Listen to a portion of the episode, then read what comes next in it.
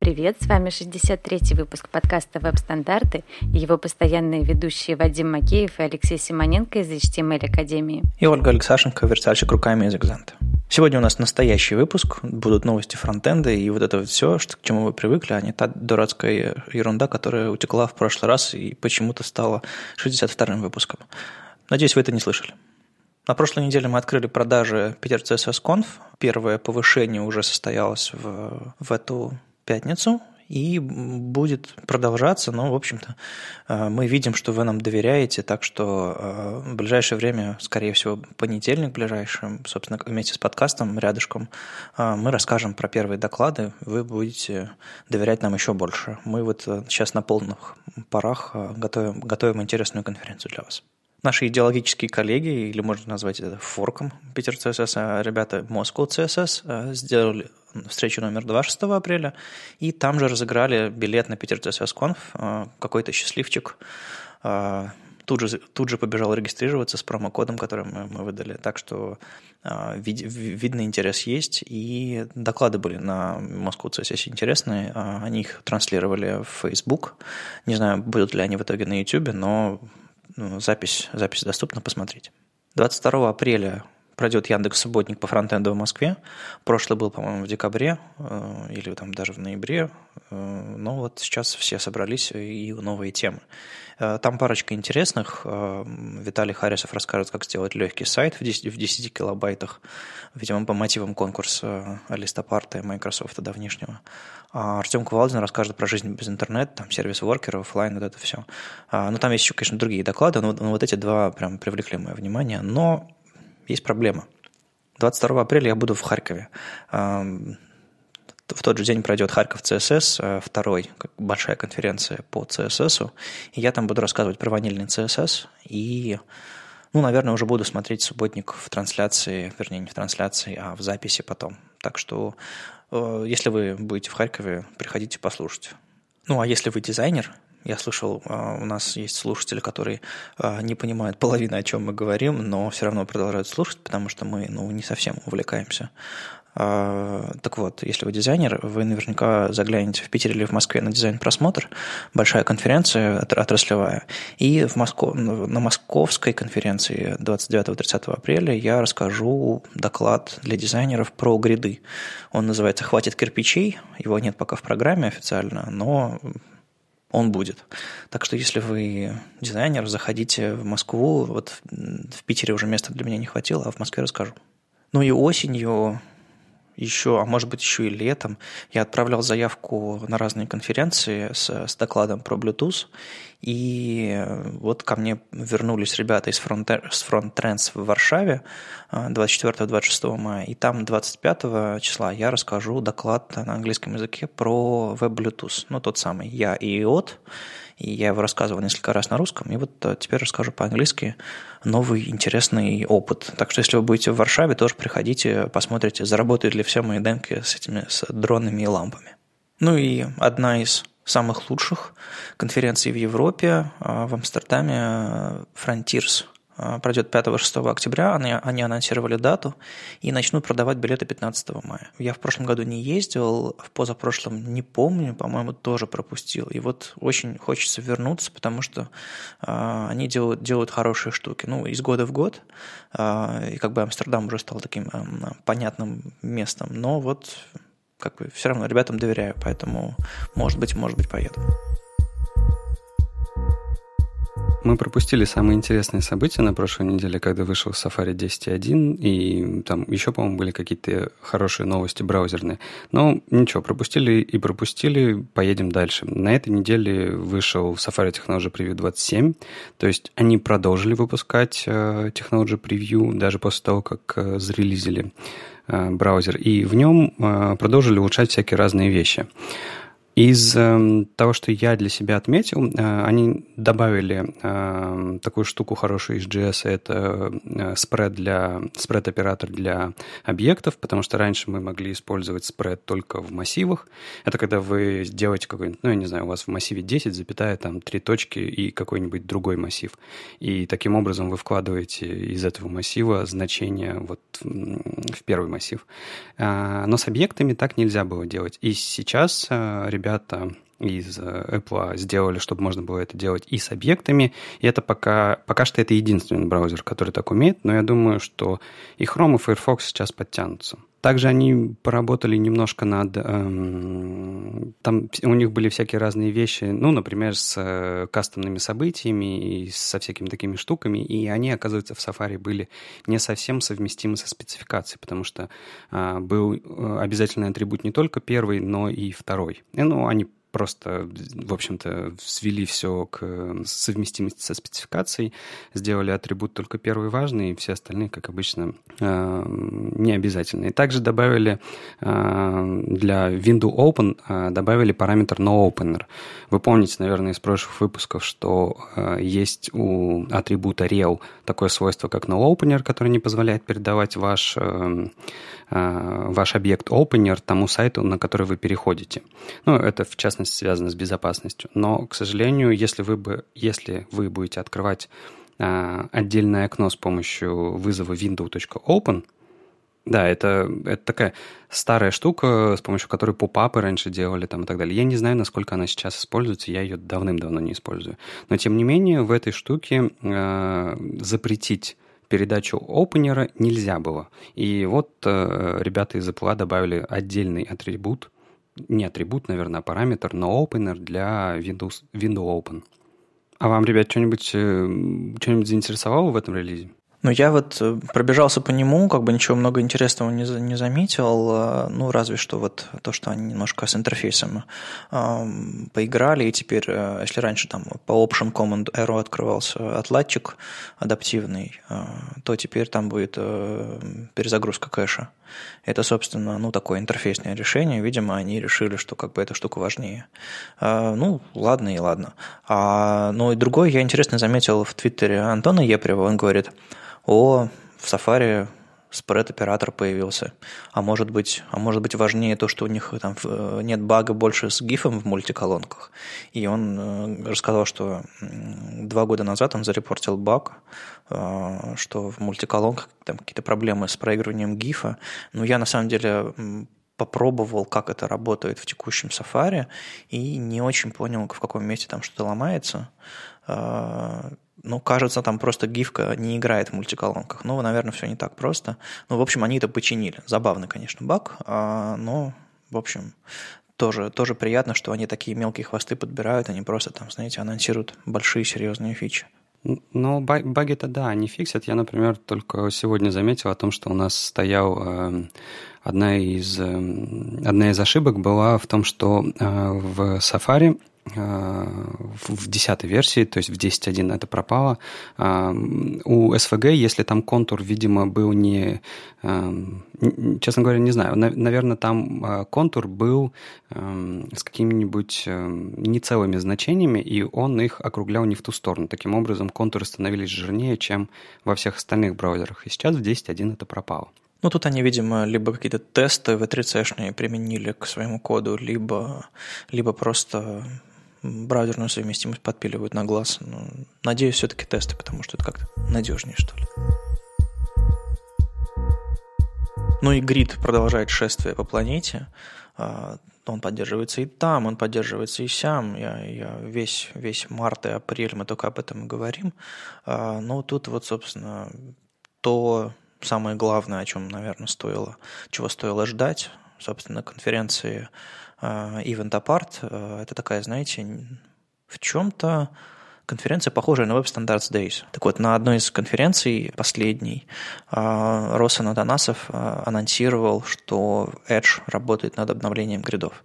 То есть никто не сомневался – что они будут это делать, потому что ну, если у вас есть реализации, которые по старой спеке, а вам нужно для новой там, допилить несколько свойств и там всяких там сокращений и ну, синтаксического сахара немножко добавить того, что появилось в, в новых реализациях, то в принципе, ну как бы, ну это должно произойти, потому что, ну блин, важная, важная штука. И вот наконец-то они это анонсировали, и не знаю, мне хочется закричать, что ну до лета-то у нас везде, во всех браузерах будут гриды, ну черт его знает. Может быть, это, не знаю, после каникул они нам это все подарят. Ну, суть в том, что во всех стабильных браузерах будет, будут гриды, и их можно фалбэчить, и их можно... Ну, в общем, это отдельная история, не буду продавать, я думаю, вы уже, наверное, немножко устали. Ну, я, кстати, не знаю по поводу того, насколько э, старый синтаксис гридов, он близок к текущей версии, тем более, как ты говоришь, что нужно подпилить немножко э, сахара, потому что, например, ребята из PostCSS, когда, э, наверняка это Андрей Сидник, э, запускали у себя опрос, а не стоит ли нам убрать префиксование гридов в следующей версии автопрефиксера для Internet Explorer, потому что а, это не очень-то работает. И это был опрос, и большинство людей выразило, что да, давайте выключайте, и только 23% попросило оставить это все. Ну, я думаю, эти 23% просто бездумно тыкнули э, с надеждой, а вдруг заработает. Но такого вдруга не бывает. На самом деле там очень много вещей работает по-разному, и, э, в принципе, об этом, э, понятное дело, писала Рэйчел Эндрю. Она, по-моему, писала обо всем, что связано с гридами, так или иначе. И у нее есть отдельный пост насчет совместимости. И, по-моему, там, судя по, всему, судя по таблице, которая у нее там есть, э, так просто не прикрутить к старым и вот это все дело, либо очень сильно ограничивать себя в наборе фич, которые поддерживаются. Это, знаете, как со старой реализацией Flexbox. Там ведь эм, раньше не было многострочности, все было, ну, то есть не было, нельзя было flex-wrap сделать. И это все, конечно, усложняло, потому что, ну, приходилось для каждой строки делать э, свой flex, и это как бы, ну, сводило на, сводило на нет многие преимущества. А с какого-то момента, причем даже в Firefox довольно поздно flex-wrap появился, и приходилось, как бы, если хочется старой совместимости на флексах, более примитивные вещи делать. Вот то же самое с гридами. Как бы в полную силу они хороши, когда ты можешь пользоваться прямо вот последней версией спецификации. А в IE вот такого, такого схода не получится. Ну и кроме приятных анонсов э, продолжают выходить статьи и прочие, прочие истории, связанные с гридами. И э, вышла игрушка Томаса Парка Grid Garden. Если вы помните, была такая игрушка с, с, игрушка с лягушками Flexbox Froggy, на которой можно было там, дописывая какие-то свойства, провести лягушку по, по болоту. Ну, в общем, очень забавная история была. И тут вот вышло продолжение про гриды. А, да, на самом деле забавная очень игрушка. А, я до того гриды, честно говоря, не особо пробовала, а тут решила, значит, вчера вечером поиграть. И у меня взорвался мозг. То есть, ну, вообще-то я там читала много статей про гриды, я слушала много докладов про гриды, я знала теоретически, да, что там все совершенно не так, как мы привыкли а, верстать. Совсем другая логика. Но тут я ее попробовала, и она просто взорвала мне мозг. А, но, тем не менее, очень-очень доходчиво. Там, значит, в этой игрушке нужно выращивать морковку, поливать ее и выпалывать сорняки а, на, на, на квадратных клеточках грида, значит, при помощи свойств грида. А, по-моему, шикарная вещь. Я очень рекомендую попробовать всем, кто вот тоже еще на самом деле только в теории знает про гриды. Ну да, там 28 заданий, я еще все не прошел, я так тыкаю, периодически смотрю, и там оно все, конечно, усложняется там от первых к последним, а, но мне кажется, такая игровая механика как раз то, что должно сработать а, для простого понимания, а потом уже можно переходить к реальным задачам. И вот, кстати, про реальные задачи у меня есть э, небольшая, ну как бы наши читатели пишут. На удивление, это не из ВКонтакта, а из Твиттера. Тут пришел какой-то персонаж, и сказал, что эти все гриды ерунда, как бы инлайн-блоков хватает и все такое, зачем вся эта, вся эта сложность, это все плохо, спеки пишут люди, оторванные от реальности и бла-бла-бла. Ну и в итоге в ходе дискуссии выяснилось, как обычно, я вписался в дискуссию, потом пожалел в конце. А, в ходе дискуссии выяснилось, что, в принципе, кроме, там, не знаю, моего доклада и пары статей, в итоге человек, по-моему, даже не попробовал гриды и э, говорит о их оторванности от реальности, от костыльности, вспоминая какой-то там HTML-layout из, из древних времен. В итоге получается, что э, его главный аргумент был этого человека, мол, как бы сделал, возьмите какой-нибудь Facebook, раскладку фейсбуковскую и реализуйте. И проблема в том, что действительно нам немножко не хватает практических примеров. Все демки, они такие, знаете, э, с лягушками, с, с, с садами всякими, с морковками. И нужно, наверное, нам какие-то библиотеку каких-нибудь типичных шаблонов, раскладок сделать или еще что-нибудь такое, чтобы можно было на самом деле понять, насколько все это гибко и круто. И я вот, готовясь к своему докладу на дизайн-просмотре, постараюсь как раз наделать таких историй более реальных, более приближенных к современным интерфейсам. Посмотрим, что из этого получится. Ну, в любом случае, такие, такие демки и такое, э, такие примеры будут появляться только гораздо позже, когда мы сможем это внедрять. Потому что, ну, а что сейчас-то, куда, куда спешить? Все равно в прот это не пойдет. Ну, с другой стороны, не знаю, какой-нибудь Эрик Мейер свой блог э, сделал э, на грядах, и в итоге получилось, что он фалбечит его там на, на что-то, и как раз Рэйчел Эндрю, кстати, очень интересно писала об этом, что она как раз написала ситуацию, в которой э, описала ситуацию, в которой, допустим, гриды не срабатывают, и на что они фалбечатся.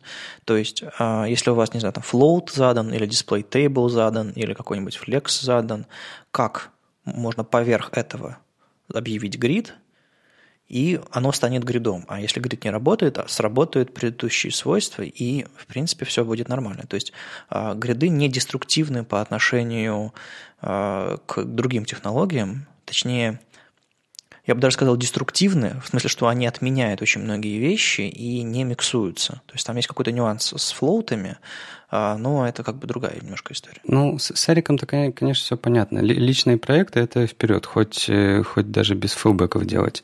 А, это всегда пожалуйста. Просто почти никто никогда не закладывается в заказной разработке на fallback и. Делают э, прямо сейчас так, как надо, потому что время и деньги всегда ограничены.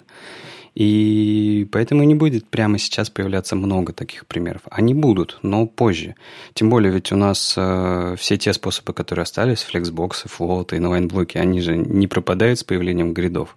То есть э, и э, системы построения сеток, они тоже никуда не делись. Все, все это есть. То есть то, что гриды сейчас вышли, это не что-то э, полностью меняющее разработку сайтов прямо сейчас все нормально, мы точно так же можем делать прекрасные, с хорошим лайаутом сайты. Но потом, конечно, когда поддержка будет очень хорошая, это можно будет легко применять везде, точно так же, как сейчас с флексбоксами. Ну ладно, играйте с лягушечками и морковками, а, и, может быть, может быть, у вас будет достаточно теоретический минимум в голове, чтобы, когда придут реальные задачи и по совместимости будет достаточно, вы сможете просто взять и применить. Вжух и готово. На самом деле на, на этой неделе вышла статья, которая э, очень меня заинтересовала с э, практической точки зрения. Э, это статья Дэвида Гилбертсона, называется она «Ремы и емы и почему, возможно, они вам не нужны». А, ну, статья на английском языке, наверное, кто-нибудь ее переведет в скором времени, потому что она и правда очень хорошая. Я вот пройдусь просто по ключевым моментом, потому что тема действительно спорная. Очень долго стоял хайп о том, что надо переходить на вот эти вот э, гибкие а, юниты. Как это называется по-русски? Е- единицы измерения, да. А, и, собственно, выдвигались такие а, причины это делать, как э, типа, что это делает, значит, сайты доступнее для увеличение в первую очередь э, делает их более гибкими.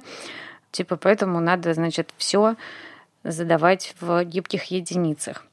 И, собственно, Дэвид э, просто проходится очень э, четко очень аргументированно. Он сделал как бы опытную страничку, на которой экспериментировал, развенчивает э, мифы о том, что ну, пиксели в этом смысле хуже. Он сделал эксперименты, который показывает, что на самом деле э, браузеры умеют зумить все, они умеют зумить и пиксели, и все эти гибкие элементы. И черти в ступе на самом деле.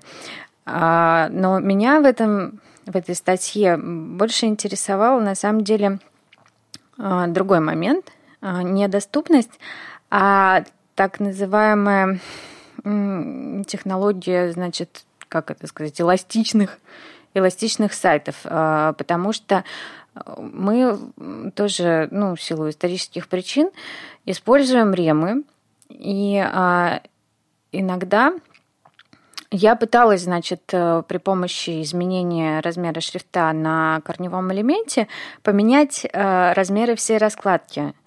Ну, были там такие задачи, когда там типа какое-то промо-окно должно быть и мобильное, и на огромных экранах, и везде как бы так хорошо выглядеть. Для этого, собственно, и была изначально внедрена эта система. Но когда я начала ее использовать э, в реальности, я поняла, что как бы хрен там, потому что э, мне приходилось все равно для отдельных элементов э, писать какие-то свои отдельные э, медиавыражения, потому что, ну, нельзя просто так взять, изменить одну, э, одно объявление размера шрифта, чтобы все сразу стало красиво. Реально, оно, конечно, увеличивалось, но зачастую это, это смотрелось странно этого было недостаточно, или это даже не соответствовало тому дизайну, э, который нарисовал под этот размер дизайнер. И в результате там получалось, что ну, уже нагорожено что-то в ремах, сверху еще э, медиавыражения, в которых тоже что-то нагорожено свое, и в результате никакого толку. И, собственно, я начинаю соглашаться с Дэвидом, что, может быть, на самом деле это все и не надо, а, и только вот для специфических случаев, когда реально все, все, все должно увеличиваться пропорционально. Но я, я вот в, на практике я с таким не встречалась. Ну, у меня тоже возникло ощущение, что в опыте каких-то там применений ремов и емов, а, именно гибких этих единиц измерения, что а, линейное масштабирование интерфейсов, к сожалению, не работает. То есть, когда ты просто как бы меняешь размер шрифта, и у тебя все указано в ремах, емах, я, я такие сайты делал, не знаю, 10 лет назад, когда еще ема нам приходилось пересчитывать э, в дробях страшных, чтобы все было адекватно, а когда у нас еще не было ремов относительно рута. И в итоге все это смотрелось интересно до тех пор, пока ты, правда, не пытался адаптировать это все для разных интерфейсов. И получается, что э, там какие-то нелинейные зависимости нужно прописывать дополнительно поверх э, сквозной системы единиц измерения. Нужно все-таки добавлять дополнительные медиавыражения, которые говорят, что а вот на этом размере экрана добавь, пожалуйста, дополнительный множитель вот в эту всю историю. И тут скорее единицы вьюпорта и э, калки и все эти шлюзы больше подходят, чем просто, вот, знаете, сквозной такой, знаете, рем, который вот все это, все это дает. А, вот сказать по правде, если я сейчас э, начну какой-нибудь проект, который мне хочется сверстать хорошо, и, э, кстати, такой версткой была самая версия, самая первая версия petercss.com, э, нашего сайта petercss.conf. А, я ее сделал на ремах, а, и дополнительно еще туда шлюзы впилил. И страница была очень простая, она очень просто масштабировалась, но там не было такой, знаете, сквозной, сквозного увеличения. Там все-таки а, благодаря шлюзам были какие-то там брейкпоинты, в которых а, через viewport что-то там менялось. То есть все было не так просто. Наверное, когда в следующий раз я стартану какой-нибудь проект версточный, я буду больше думать о том, что какие-то вещи, наверное, можно все-таки оставить в пикселях, какие-то вещи можно сделать ремо, если они действительно нужны гибкими. И мне нравится аргументация Дэвида, а, и хорошо, что он попробовал некоторые вещи, которые передавались а, а, знаете, на словах между разработчиками, типа, а бабушка говорила, что если поставить тесто в темное место и накрыть его крышечкой, а сверху, не знаю, э, сверху его два раза перекрестить, тесто взойдет лучше. Вот, знаете, вот такие вот вещи, которые мы никогда сами не проверяли, но просто верили. А, и вот он, ценность его статьи в том, что он взял и проверил. Потому что не у всех доходили руки, чтобы нормально расставить в нескольких браузерах там, э, размер шрифта системную увеличить, уменьшить, там, проверить там, браузерные настройки и, там, и прочие, прочие дела. А, а он взял это и сделал. За это ему огромное спасибо. Но он, конечно, срывает вообще покровы с, с, с, с вещей, в которые мы просто слепо верили, но мне кажется, что он еще немножко манипулирует нами. А, вы можете заметить, что статья написана таким а, интересным языком, таким, а, как бы так сказать. Ну, он очень много иронизирует, шутит и так далее. Многие, там, там есть много разных забавных выражений, фраз и так далее.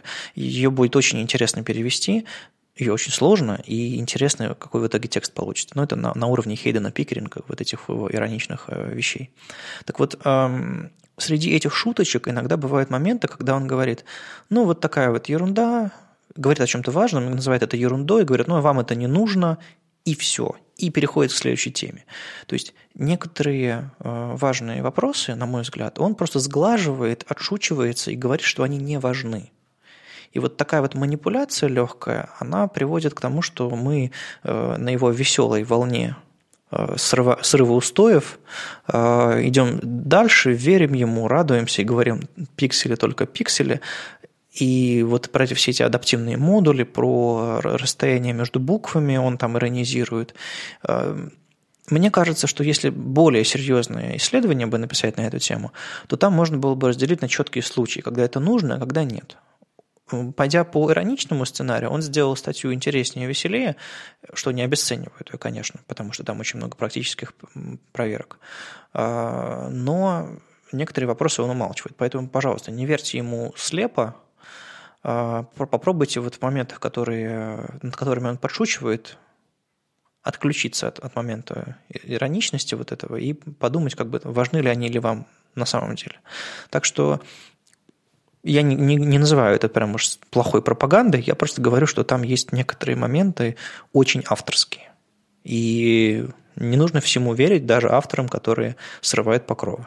Я, честно говоря, думал, что вы гораздо больше будете защищать rem ы и em ы. Что-то вы как-то сегодня не собрались. Ну, то есть, смотрите, я могу описать собственную историю взаимоотношений с единицами измерения. А, как только я пришел в веб и начал что-то верстать, понятное дело, это были пиксели, потому что, э, ну вот, пиксели и пиксели.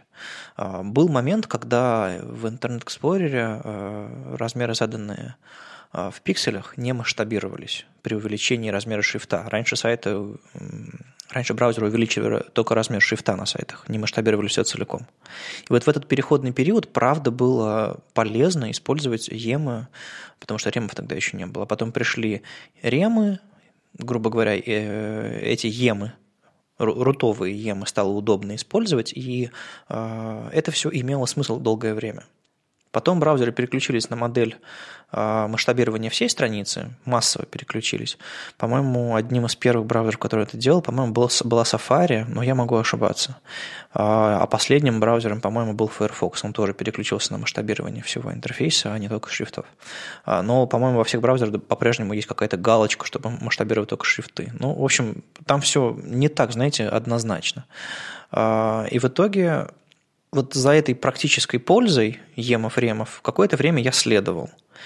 Но э, долгое время любил пиксели просто потому, что как бы это четкая и понятная история. И последний аргумент, который заставил меня снова полюбить ремы, э, был э, момент, что если вы в браузере размер шрифта измените на больший, потому что вам нужны сайты побольше, то у вас станет, то у вас EM и REM отреагируют на это, а пиксели нет. И это для меня казалось очень важным аргументом, и до сих пор кажется, но, но Дэвид сказал, что, сказал очень важную вещь, что вам ведь не только сайты в интернете важны, вам важны интерфейсные вещи в вашей операционной системе. Поэтому, скорее всего, вы увеличите размер шрифта во всей операционной системе. И вот эта штука, правда, оказала на меня влияние. Я начал думать, так ли это. И по моему ощущению, поскольку я раньше уже пользовался ремами и емами, они не сложнее, чем пиксели. Если вы не делаете сквозную прям адскую, адскую систему, когда вас все зависит от сквозного размера шрифта, а когда вы просто пытаетесь сделать относительные размеры шрифта, они не сложнее, чем пиксель, в принципе. Они сложнее в том смысле, что вы с макета не можете емы, ремы взять. Вам нужно считать. Вот в этом смысле немножко сложнее. Поэтому, ну да, если сейчас использовать ремы, ну, как бы не будет жутко сложно.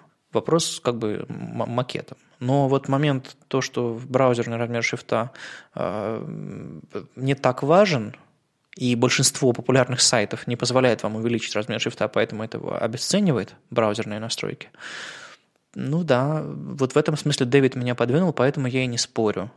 Я, пожалуй, соглашусь с ним, что это была хорошая идея, но она не сработала с одной стороны, по вине разработчиков, потому что массовые сайты не умеют этого делать, не умеют масштабироваться под размер шрифта. С другой стороны, из-за того, что настройки достаточно глубоко спрятаны, и нужно идти на уровень операционной системы, и к этому пользователи в итоге привыкли. А я на самом деле просто давно уже испытываю некоторое глухое раздражение от того, что у меня во всех проектах а, ну, есть вот эти вот ремы, все в ремах, а на самом деле я ими не пользуюсь. Ну, то есть э, очень редко мне надо что-то масштабировать.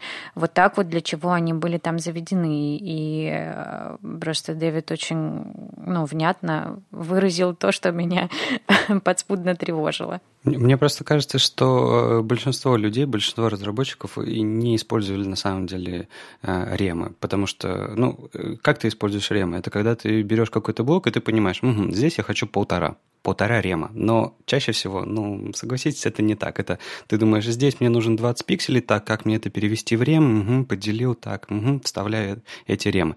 И вот зачем это, для чего, ради чего? Ну, это позволяет, я просто о своем опыте говорю, это позволяет лучше проектировать э, интерфейс, когда, ну, понимаете, когда у дизайнера колонки одинаковой ширины везде и отступы у кнопок одинаковой ширины, это очень удобно. Это позволяет создать систему. Потому что если дизайнер не создал систему, то и вам потом эту систему очень будет сложно создать. То же самое с размером шрифта. Если у дизайнера есть система, кратность размера шрифта, э, кратность отступов этим размером шрифта, что вообще должно быть для хорошей типографики, но не обязательно. Так вот, если эта система есть, на, на, на Remo она очень хорошо ложится. Вы можете спроектировать интерфейс так, что там будут какие-то сквозные хорошие дроби. Там полтора, там 1.25, 1.125 и так далее. Ну, то есть вот такие вот восьмые части. Э, это будет удобно. А, но если такой системы нет, да, вам в итоге приходится делать либо пикселями, либо, либо не похожий на макет дизайн, а, верстку, и на самом деле в этом ничего плохого нет, но если к вам кто-то придет с Pixel Perfect, то у вас могут быть проблемы. Видимо, поэтому верстальщики использовали пиксель. Ну, я тут больше про то, что э, тебе ремы не дают каких-то существенных преимуществ. Ты точно так же эти модульные свои системы можешь сделать на пикселях. Ну, то есть это как бы, это не штука, которая тебе, ты такой нифига не умел, не разбирался в типографике, пошел использовать ремы и вдруг неожиданно стал крутым типографом. Нет же. Николас Галлахер э, более известен нам как э, человек, который занимается нормалайзом, нормалайз CSS, э, который там участвовал в альтернативном синтаксисе BEM, а сейчас, по-моему, сам его не использует. А, ну, это не важно. Он давно работает в Твиттере и, в общем-то, делает им фронтенд. Ну, не, он один, но в частности. И тут на неделе он рассказал про Twitter Lite – собственно, мобильную версию Твиттера, которую они недавно запустили. То есть они запустили достаточно давно обновленную мобильную версию Твиттера, которая не просто была, знаете, таким адаптивным десктопным, она совсем по-другому была написана. А, и на, на, на основе нее они очень много экспериментировали с, с интерфейсами, и как они собираются ее, собираются, видимо, и десктопную версию переписывать в этом духе. Не, не могу сказать наверняка. Так вот, он рассказал про то, как они это сделали. Видимо, какой-то они, видимо, допилили все, и один из важных шагов в сторону того, чтобы сделать очень крутое мобильное приложение, а, было то, что они сделали его, ладно, не просто добавили манифест и сделали прогрессивное приложение, а то, что они добавили пуш-уведомления. И для приложений вроде Твиттера это очень-очень важно. Так что сейчас вот Твиттер Lite – это полноценные, полноценное прогрессивное веб-приложение, которое, в общем-то, заменяет десктопный клиент. А, десктопные клиенты, мобильные клиенты, оно может делать вам все, что, все, что, все, что вам нужно именно для удобного пользования Твиттером. То есть э, показывать вам там push-уведомления, показывать просто уведомления, устанавливаться в виде там, приложения на, на платформы, которые это поддерживают, и ну, Android, понятное дело, и, и все такое. Ну, как бы там статья не изобилует фрагментами кода, но примерно они рассказали, что у них в итоге есть. Ну, понятное дело, там прогрессивное приложение, все нужные манифесты и прочие там сервис-воркеры есть. Это клиентское JS-приложение, оно работает в браузере, это все обслуживает легкий сервер на Node.js, который пререндерит э, так называемую оболочку shell, э, которая загружается в ваш браузер сразу с сервера. То есть вы, когда... Вы, вы не получаете с э, сервера просто пустой body со скриптом, который грузит там метровое ваш, ваш, ваш bundle, а вы получаете сразу пререндеренный интерфейс со стилями, внутри которого уже начинает грузиться приложение, и показывать вам нужные данные. Вот это вот э, модель, которую очень много рекламируют ребята из Гугла, и вот радостно видеть, что эм, э, Twitter тоже пошел по этому пути, потому что вы получаете что-то, примерно так же, как работают э, все нативные приложения, вы, скорее всего, получаете не просто ну ладно, если это не приложение Почты России для iOS, не знаю, кто пользуется, наверное, знает, что там, когда открываешь, долгое время рассматриваешь новую марочку – которые они тебе показывают, прежде чем ты видишь нормальный, нормальный интерфейс. Так вот, Twitter не показывает марочку, он показывает интерфейс программы, и ты понимаешь, куда ты зашел и чего ждать. А, и наверняка с ним можно как-то взаимодействовать немножко, но это я еще сам не попробовал, честно говоря. И в итоге они сделали то, что то, чем хочется пользоваться. И я вот думаю поэкспериментировать. Ну, у меня во вкладке Twitter открыт, хотя пользуюсь я нативным приложением для Mac. Но вот я думаю попользоваться некоторое время на, в браузере Твиттером и посмотреть, насколько это работает. Причем не просто twitter.com, а mobiletwitter.com. Ну и он, кстати говоря, работает э, в Safari. То есть эм, ничего страшного без всех этих ПВА-штучек. Э, он точно такой же там быстрый, да, у него нет никаких, наверное, пуш-уведомлений, он, наверное, не работает в офлайне, точнее, наверняка, а, и так далее. Но он очень тоже быстрый. И, кстати говоря, ну, не знаю, наверное, это особенность Safari, но э, в Safari я вижу этот э, синий экран с птичкой, и надо подождать. Ну, видимо, это все-таки особенности того, что они этот, этот shell каким-то образом пропихивают через через э, сервис воркера, может быть. Ну, вот не знаю, честно говоря. Но надо, надо действительно посмотреть. Да не, мне кажется, что и на хроме, когда ты первый раз заходишь, э, будет так, пока он не загрузит э, то, что ему нужно. А потом, конечно, когда это все в кэше лежит, будет все очень быстро. Ну ладно, это не настолько крутой шел, как можно было бы. Ну, в общем, очень интересно, он делает а, обзор еще Николас а, архитектуры, которую они используют, а, делает как бы примерно примерное описание того, что у них там происходит. В итоге там React, Redux, там, Babel, Webpack, Jest, WebDriver, IO и прочие там для тестирования. Это, это интересно, когда крупные компании делятся своим стеком. Но еще они говорят большое спасибо всяким open source решениям, потому что, видимо, раньше было очень много сам, самописных велосипедов, и сейчас он говорит, что нам использование крупных известных а, проектов а, позволило сэкономить время и заняться важными делами, вместо того, чтобы переизобретать какие-то технологии. Так что, в общем, интересная технологическая а, погружение чем, чем занимается Twitter. Я надеюсь, все это придет и на десктоп, или, может быть, будет даже адаптивным, кто знает, во что вырастет этот мобильный твиттер. А, статья немножко скучновата, в смысле, что там плоский текст и, может быть, не знаю, диаграмм, фрагментов кода, еще каких-то нюансов не хватает, но вы все равно дочитайте. Это довольно интересный обзор. Да, они, кстати, э, помните про тот самый индекс DB, про который я как-то ляпнул, что его никто не использует. Они его используют, они почти все данные хранят именно там, не в local storage, не в session storage. Слушай, ты этот крест будешь с собой всю жизнь носить про индекс DB, да? Ну, да, почему нет? Ну, это же нормально. Ребята указали мне на явную ошибку. Надо исправляться. Мне кажется, тебя уже простили. Нет. Мне кажется, нет. Пока мы в Академии не перепишемся на индекс DB, не простят. Есть группа людей, которые так или иначе связаны с Яндекс Деньгами, по-моему, даже с питерским офисом, которые завели себе блог или не блог, паблик э, в медиуме, и очень-очень много переводит, э, публикует в последнее время, и мы, в общем-то, радостно рассказываем об этом в, в новостях веб-стандартов.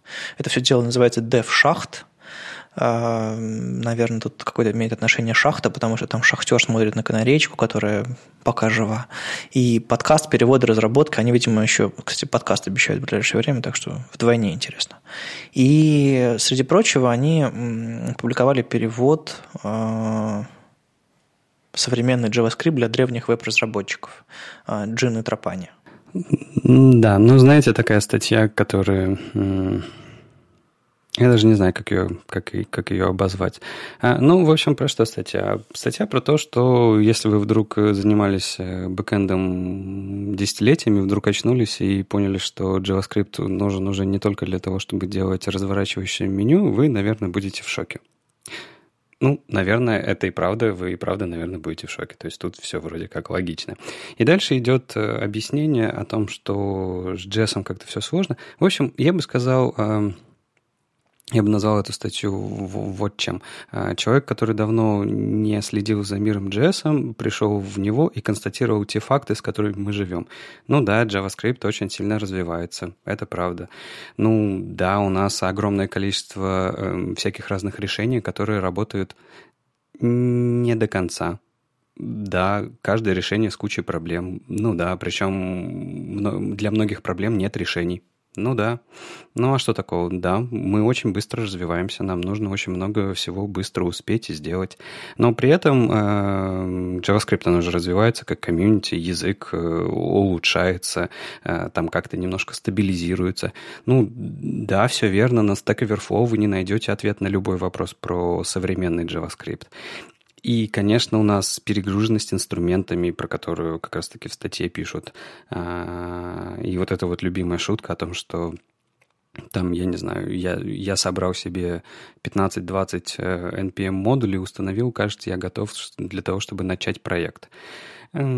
Ну, как бы современные реалии JavaScript мира, что тут такого, да, когда, когда каждый пытается написать свой инструмент, когда инструменты выходят каждый день, каждую неделю, каждый месяц новые, а, мы все пытаемся, мы все экспериментируем с тем, что можно делать с современным языком. Со временем это устаканится, со временем там лишние инструменты отпадут, все там немножко консолидируется и будет все более проще, что ли, более устаканено, скажем так. А сейчас, ну да, сейчас такое время, такое время экспериментов. Я, я не знаю, насколько это плохо или нет, но вот э, в этой статье еще было написано о том, где и что изучать. Тут, мне кажется, это такая очень сильная вкусовщина, потому что ну, то есть, кроме одного момента, да, и правда, почти всем новичкам или людям, которые занимались JavaScript 10 лет назад, э, я не знаю, с каким-нибудь jQuery или до jQuery, э, попасть в, тек- в текущие реали- реалии Callback и понять промисы, наверное, сложно, поэтому там нужно потратить на это какое-то время. А вот все остальное, ну, ну не знаю, вот... Э, Вадим, ты почитал эту статью, и тебе захотелось... Ну, то есть, я не знаю, ты из нее что-то для себя вынес, просто мне кажется, что из нее как-то сложно что-то вынести. Ну, мне кажется, она написана не для нас, и в этом, в этом все дело. А, она, с одной стороны, хороша для нас, потому что она как бы подводит какое-то черту под текущим стеком и вообще для чего мы все это делаем и куда мы идем, какое наше текущее состояние. С другой стороны, она скорее для людей, действительно, которые немножечко выпали или, в принципе, никогда особо фронтендом не интересовались, ну или постольку поскольку. И, наверное, хорошо иметь такую статью под рукой, когда вам какой-нибудь бэкэндер начнет рассказывать э, за обедом, что как бы это ваш фронтенд ерунда, и все, все странно. Или кто-нибудь задаст вам вопрос, а с чего стартовать во фронтенде, если ты видишь перед собой там вполне себе состоявшегося программиста, ну, не знаю, какого-нибудь джависта. Может быть, э, эта статья станет хорошим откровением. А мне кажется, что как раз-таки нет, не станет и ни для первого случая, ни для второго случая, потому что э, объяснить ребятам из бэкэнда, что у нас все стало э, как то не знаю, нормально? ну, нет, эта статья говорит об обратном. Нет, у нас все ненормально. И как бы и все еще это похоже на какие-то игрушки по сравнению, там, я не знаю, с ребятами, которыми занимаются enterprise, бэкэндами и всем остальным. А, кажется, это все баловством. То есть эта статья им на самом деле не объясняет, что здесь все в порядке. А для, а для людей, которые хотят 10 лет назад пробовали и хотят разобраться, ну, опять же, она им не дает понимания, что им нужно делать честно говоря, потому что, ну, ну а что, что тут первое? Тут первое, про что а, она, она предлагает посмотреть, это э, разобраться, как работает NPM. Ну, как бы, не знаю, мне кажется, с языком надо разобраться, а не с NPM. Ну, просто NPM — это важная история современного JavaScript, мне кажется, как бы составившийся программист с языком плюс-минус разберется, а для того, чтобы писать какие-то вещи или не писать велосипеды, возможно, NPM это как раз то, что нужно. То есть это я тут ведь не, не для новичка, мне кажется, вся эта история, а для того, кто как бы умеет э, врубаться в языки программирования, но не знает экосистемы. То есть это больше про экосистему и как, как про нее, как ее понять. На самом деле для меня эта статья стала, э, как бы сказать, довольно утешительной в том смысле, что э, я тоже такой вот, как это древний, короче, разработчик, и современный JavaScript и весь вот этот вот э, сложный мир а, вокруг него у меня всегда вызывал а, ну, эмоции не самого позитивного свойства, что типа все слишком сложно, все как-то странно, непонятно, куда бежать, за что хвататься, одно рождается, другое тут же умирает, там, ну, и статья на самом деле об этом. И утешение я нашла в том, что даже вот э, некий настоящий программист, да, в отличие от меня, даже ему э, сложновато э, во всем этом разобраться, даже у него занимает время, э, чтобы заняться одним, другим и третьим, и не надо этого стесняться, э, ничего тут страшного нет. Ну, не знаю, мне просто кажется, что э, просто когда у тебя есть, э, есть э, представление о языке десятилетней давности, когда с помощью jQuery ты менюшки открывал, э, ну да, и ты не готов открываться там, я не знаю, тому, что язык сильно изменился за это время. Ну да, наверное, сложно. Но с другой стороны, в JavaScript все сложно, а в бэкэнд языках огромная инфраструктура, гораздо больше, чем у нас. Просто она более-менее стабильная. И точно так же дофигища инструментов там на каждый чих.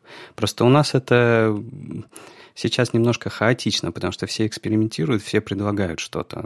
Разница-то только в этом. Поэтому если э, ты разработчик, там, я не знаю, с большим стажем, с какого-нибудь бэкэндового языка, языка тебе, тебе покажутся все эти инструменты знакомыми. Ну, что вы хотите сказать, что что-то похожее, как NPM, нету во всех других местах? Есть, конечно. Ну, поэтому не знаю. Не-не, я как раз об этом с этим согласен, что в, не знаю, в Перле, в, в каком-нибудь там, в Java, в, в Python, у них у всех есть какие-то там э, истории типа NPM, и, NPM был скорее там содран, ну, не ладно, не содран, но как бы при, привнесен в JavaScript как э, набор каких-то стандартных вещей. Поэтому, собственно, NPM и предлагается одним из первых, мол, смотрите, у нас тут есть такая же штука, как в вашем взрослом языке. Ну ладно, эм, полезность, я думаю, этого всего оценят скорее люди, которым мы это предложим, когда они зададут нам эти все вопросы. Ну просто такую штуку под рукой хорошо иметь, наверное, чем начинать рассказывать все с нуля. Ну, самое полезное в этой статье, как э, я себе вижу, это э, цитата Османи. И все. И все, честно. Цитата, повторюсь, э, сначала сделайте это, затем сделайте это правильно, затем сделайте это лучше. Это все, что вам нужно знать про JavaScript. Те же самые ребята из DevShaft э, перевели еще интересную штуковину довольно оперативно про новый инструмент э, в Chrome DevTools Code Coverage. Ребята, расскажите мне немножко про этот Code Coverage, потому что я, может быть, путаю его с Test Coverage. А, ну, то есть тут как бы понятно, что сколько кода исполняется, не исполняется, но как это все можно применять? Да, именно, именно так. Э, это не тест coverage, это э, другая штука. Она, мне не кажется, что она правильно названа. Мне кажется, что она должна быть как-то по-другому названа. Но это ладно, это условности. Это инструмент, который тебе показывает, насколько те ресурсы, которые подгружены к твоему сайту, были использованы. Например, э, сколько у тебя в твоем замечательном CSS-бандле неиспользуемого кода. То есть у нас такие инструменты уже были, просто они там в качестве грант, галп-тасков были или просто консольных утилит. Сейчас это ребята из Гугла внесли как отдельный инструмент прямо в DevTools. И это, конечно, удобно, потому что ты можешь открыть любой сайт, посмотреть, насколько э, оптимально подгружаются ресурсы, насколько и насколько в них кон- лежит тот контент, который правда нужен на этой странице. Но это всегда было историей э, у которой нет однозначного ответа, по-моему. То есть, сколько я себя помню, всегда этот вопрос висит в воздухе. А, мы кладем все в один файл, загружаем его для всех на индексе, или мы на индексе загружаем только индекс, а на всех остальных страницах подгружаем отдельные страницы. То есть как бы все очень сильно зависит от, от сайта, все очень сильно зависит от э, интенсивности посещения, от модели посещения этого сайта и от от динамичности этого сайта. То есть, как бы, ну, эта штука понятна, скажет вам, что вы на индексе загружаете много лишних файлов, но если вы это делаете осознанно. Ну да, и самое главное, зависит от предпочтений конкретного разработчика. Мне почему эти инструменты всегда казались чем-то важным и интересным в консоли, потому что это все позволяет как-то ну, автоматизировать. То есть ты э, с самого начала скармливаешь какой-то э, контент и стили к нему э, в момент сборки и получаешь там, не знаю, выходишь ты за свой бюджет какой-нибудь или не выходишь за свой бюджет, перформанс бюджет я имею в виду. А тут как бы, ну ты посмотришь это, это в браузере, и а что дальше-то делать? Ну, а дальше думать, насколько тебе что-то надо менять или нет. Я вот сейчас зашел на... Давай, зайду на, на главную страницу Академии. И смотрю, что э, бандл CSS-кода использован на 84%. Вот, вот как ты думаешь, что с этим делать? Мне кажется, что с этим все нормально, и делать ничего не нужно. Ну да, тут, наверное, личная, личная боязнь красных полосок. Если тебе не страшно, то как бы живи дальше. Хотя нет, я неправильный график прочитал. Наоборот, 84% неиспользуемого кода. Все, все плохо, значит? И, или нет? Да, целых 84. Э, то есть, смотри, из 156 килобайт кода 132 килобайта кода не используется.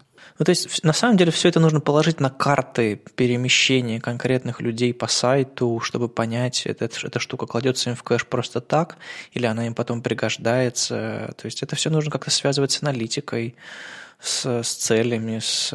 Суть в том, что эта штука вам покажет зелененькая и красненькая, но этого мало. Вам еще нужно понять, как бы хорошо это или плохо. Это не всегда красное, это не всегда плохо. Вот, вот к чему я веду. На самом деле а, этот инструмент может быть полезен для очень старых проектов, в которых реально накапливается какой-то код, э, который уже не используется. Вот у меня, например, такие проекты есть, и э, я уже перестала, э, ну, у меня кончилось место в голове и в моих записях э, для я перестала понимать, какой код уже можно выкинуть. И если есть такой инструмент, можно его использовать для анализа и как бы почистить свой код. Тут, э, тут всегда очень большая проблема с, с динамичными приложениями, потому что а, а вдруг э, какой-то кусочек CSS-кода тебе нужен будет, когда у тебя какой-то интерфейс изменится, или, я не знаю, откроется модальное окно, или еще что-то произойдет именно динамично на сайте. И вот проблема всех этих инструментов в том, что они тебе не дают четкого ответа, а этот код будет использоваться чуть позже на этой же странице или нет. Ну да, тут надо, видимо, либо иметь библиотеку компонентов, которая позволяет вам сгенерировать какую-нибудь статику и прогнать по этой статике ваши стили и понять, используются ли там класс, неймы общие. Либо, может быть, как-то автоматизировать это все на живом сайте, ведь можно ведь всякие там функциональные тестирования, чтобы оно прокликало и собрало вам код coverage, потому что у всех этих э, DevTools наверняка есть какие-нибудь API, Ну, в общем, инструмент хорош, но пока вам точно, наверное, стоит посмотреть на собственный проект, вдруг там какие-то совершенно безумные вещи, или там что-то бандлится не, не, неправильно, а вы думали, что, что правильно. То есть, наверное, для какого-то легкого анализа на лету оно подойдет, и оно сейчас есть в стабильной канарейке. А, можете открыть. О, стабильная канарейка, кстати, звучит довольно забавно. В общем, в желтенькой нынешней канарейке есть, есть этот э, код coverage tool. А, его кстати, еще нужно включить. Он, по-моему, не включен по умолчанию. Нет, он включен по умолчанию, просто он убран в меню Motools. Mutools, ты сказал? Ну, я говорю как мутко. Не, я просто вспомнил библиотеку Mutools и заностальгировал на секунду. Не надо. Эндрю Бетс, один из э, технических консультантов э, Financial Times и, кстати, участник еще заодно технической группы э, V3C, то есть как бы не случайный человек, написал статью, которая, с одной стороны, не очень-то э, по фронтенду и веб-стандартам, и как бы чем мы это обсуждаем, но все равно интересно. Она называется AMP Breaking News, и в заголовке уже спрятана ирония. То есть Breaking News – это типа, ну, что-то сенсация какая-то. Но э, дословно это значит ломает новости. Ах, вот оно как. Потому что я-то, когда прочитал этот заголовок, подумал, что они наконец-то закрывают АМП. Нет, они не закрывают, они как раз очень много чего открывают, показывают, э, выпускают новые ролики. Недавно провели конференцию AMP, на ней устроили очень, очень честный и очень такой э, подробный э, круглый стол в конце конференции, куда пригласили и критиков, и не критиков, и всех на свете, отвечают на, на, на сложные вопросы, развеивают э, мифы про Амп, но все равно у Эндрю Бетса нашлись вопросы э, не столько технологического плана, сколько в ключе вот этой всей истории про fake news, про, про то, что м, приложения и сайты, где, где разница. Ну, в общем, эм, история примерно такая, что э, Эндрю Бетс говорит о том, что AMP ломает веб в текущем состоянии э, из-за того, что сайты начинают хоститься на серверах Гугла, это с одной стороны, и не очень понятно, кому принадлежит а, та или иная новость. И один из самых первых примеров, о которых он говорит, он показывает какую-то совершенно шизовую новость, мол, а, прочитал в интернете, кликнул по ссылке и увидел в, в адресной строке Google Co то есть британ, британскую, британский Google, а, и в итоге перешел, и все было ужасно, а в итоге выяснил, что это Russia Today, которая ну, достаточно там наклонена в сторону а, всяких прозагнивающий Запад, получилось, что как бы э, ощущ... Э, впечатление о, о правдивости новости складывается в зависимости от э, источника новости. И мы видим, что какой-то сайт, которому мы доверяем, мы как бы доверяем и новости. А тут источник прячется за несколькими ссылками и хостится на, на серверах Гугла, и ты в итоге думаешь, что это Google пишет новости, а на самом деле Google просто хостит новости, которые написали какие-то третьи сайты. И более того, если все это хостится в Ампе, и мгновенно загружается, собственно, главная задача Accelerated Mobile Pages, оно получает еще и приоритет по сравнению с другими э, новостями. И вот в нынешнем переходном этапе, когда еще не все медиа завели себе вот эти все instant news или accelerated mobile pages, получается, что медиа, которые завели себе этот AMP, они получают выдач, в выдаче более э, интересные позиции – и это все складывается, складывается не, не объективная картина реальности. И вот вся вот эта история по централизации всего, это тем, что одна компания контролирует поток новостей, это все становится очень интересной перспективой, если отвлечься именно от технологической стороны. Ну да, сайты начинают э, грузиться быстрее, сайты начинают грузиться мгновенно из-за того, что мы имеем формат, ограниченный э, специальным образом. Но готовы ли мы обменять быстроту загрузки на неуверенность в источниках и на разрозненные какие-то вещи, тоже вопрос. И другая история еще связанная с этим, что это все не имеет отношения к стандартам, это всего лишь игрушка конкретно одной компании. То есть э, при всей моей симпатии Google, они сейчас играют в игру, в которой они переизобретают веб на принципах, которые позволяют работать ему лучше. И это хорошо. Но когда они это делают в одиночку, сами принимают решения, сами показывают подходящие сайты вам, э, в зависимости от того, там используют они их формат или нет. Э, стандарты оказываются в стороне от этого, и почему-то почему-то мы э, на это смотрим как-то радостно и спокойно. И, собственно, мне понравилась статья Эндрю Бетса как раз в том, тем, что он задает правильные вопросы, и учитывая его принадлежность к там, технологическому комитету, вот этому ВТРЦшному, понятно, почему он их задает. Как это все может быть исправлено? Ну, наверное, нам нужен э, альтернативный стандарт, который могут использовать и другие сайты, то есть хостить прямо у себя Accelerate Mobile Pages, просто делать это по правилам в определенном формате или договариваться о чем-то. Ну, в общем, в принципе, все. Вы можете сделать такой же сайт себе, как Accelerate Mobile Pages, прямо сейчас любой сайт может сделать себе быстрый сайт, который загрузится за секунду. Просто вы возьмете и используете все те же самые практики, которые использует Google. Вам не нужно хоститься у компании Google э, на их серверах, чтобы быть быстрым. Вам нужно просто собственные сервера сделать быстрыми, а собственную разметку и верстку сделать тоже быстрой. Э, наверное, это такой шорткат, типа мы сразу станем быстрыми и сразу поднимемся в, в поиске, но в, в перспективе временной, в перспективе вообще Э, новостей и правды, э, это все как-то очень неприятно выглядит. Понятно. Про загнивающий Google, да? Э, ну, просто, ладно. На самом деле, AMP, AMP сайты это окей, быстрота всегда всем нужна, но на самом деле большинство сайтов все-таки не за этим идут в AMP, а только для того, чтобы быть в выдаче первым. Вот и все, потому что самое важное это трафик, самое важное это бизнес, и как, как вы видите, пользователи готовы подождать чуть больше секунды. Ну, а ваши личные ощущения от этих ампов э, или там instant news фейсбуковских или что там еще есть? А вам нравится, когда сайт открывается вообще вот прямо сейчас, сразу, как будто бы он еще загружен был вчера? Я эм, AMP сайта не видел ни разу. Ну, потому что, наверное, я не пользуюсь андроидом. Где, где мне в телефон впихнуть AMP сайт, я не знаю. Наверное, в гугловом приложении, но я им тоже не пользуюсь. Так подожди, Леша, э, как, как только ты э, в своем браузере Safari кликаешь по ссылке, рядом с которой есть молния, ты видишь AMP сайт. Тебе не нужно пользоваться андроидом.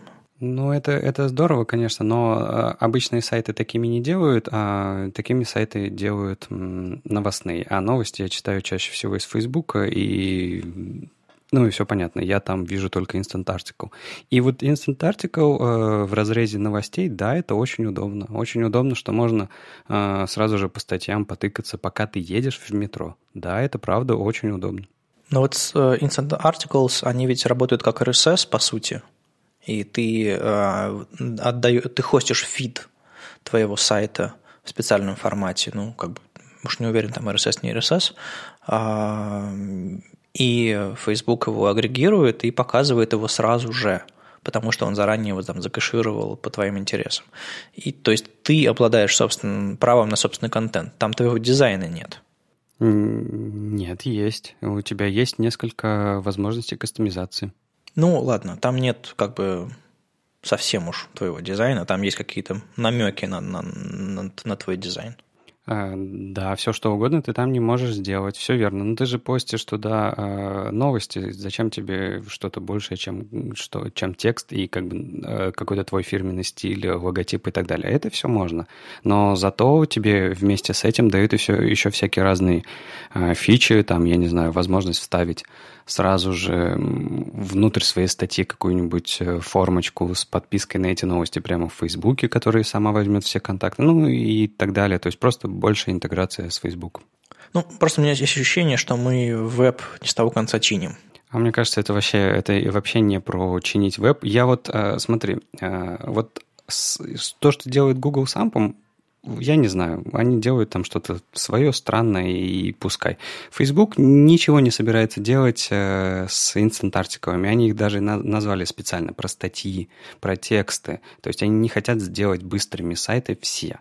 И они э, тех, кому они дают эту возможность, они, разумеется, approve ят. То есть они не добавляют к себе feed кого угодно. И их позиция понятна, чтобы люди, читая Facebook, могли потреблять быстрее контент новостной контент. И это абсолютно понятная цель, понятно зачем, и она мне нравится. А что там с ампом происходит, ну, я фиг знает, потому что, э, ну, вот я пользуюсь, не знаю, MacBook, я должен видеть у себя тоже эти амповые сайты или нет? Но это все mobile only. Mobile only, ну, то есть э, из поиска. Ну, вот очень странно, то есть я должен захотеть пойти в поиск, э, найти там, не знаю, новость. Но это все как-то вообще, это с моим э, опытом использования телефонов вообще никак не связано. Прям ноль. Ну ок, я скорее в технологической плоскости все это рассматривал, как бы правдивость там и адекватность новостей – это отдельная история, но вот в технологической плоскости мне кажется, что если вам правда нравится AMP именно тем, что там все быстро загружается, подобные же практики можно применить на собственном сайте и получить тоже все достаточно быстро. Ну да, тот же самый э, Mobile Twitter.com, о котором мы сегодня, о который, который мы сегодня обсуждали. Он очень быстрый, прям моментально. Я, правда, на телефоне его не пробовал, но я его пробовал на десктопе, и он там в Safari, в котором по NFH не работает, он там очень быстрый. Оля, у тебя был опыт вот этого всего instant и accelerated? Нет, честно говоря, вообще никогда не видела. А, ну, про Facebook-то да было, потому что мы отдаем как раз свой новостной фид а, в Facebook Instant Articles, а вот эти АМП я как-то даже их не видела никогда. Было бы хорошо, чтобы Яндекс нам что-нибудь показал тоже. Слышишь, Яндекс? Покажи какой-нибудь Instant Article. С вами был 63-й выпуск подкаста «Веб-стандарты» и его постоянные ведущие Вадим Макеев и Алексей Симоненко из HTML Академии. И Ольга Алексашенко, верстальщик руками из Экзанта. На следующей неделе мы позовем к нам в гости Вадима Макишвили. Леша с, с Вадимом запишутся из Екатеринбурга, а Оля получит свой заслуженный маленький отпуск. Прикольно ей. Услышимся на следующей неделе. Пока. Чао. Пока.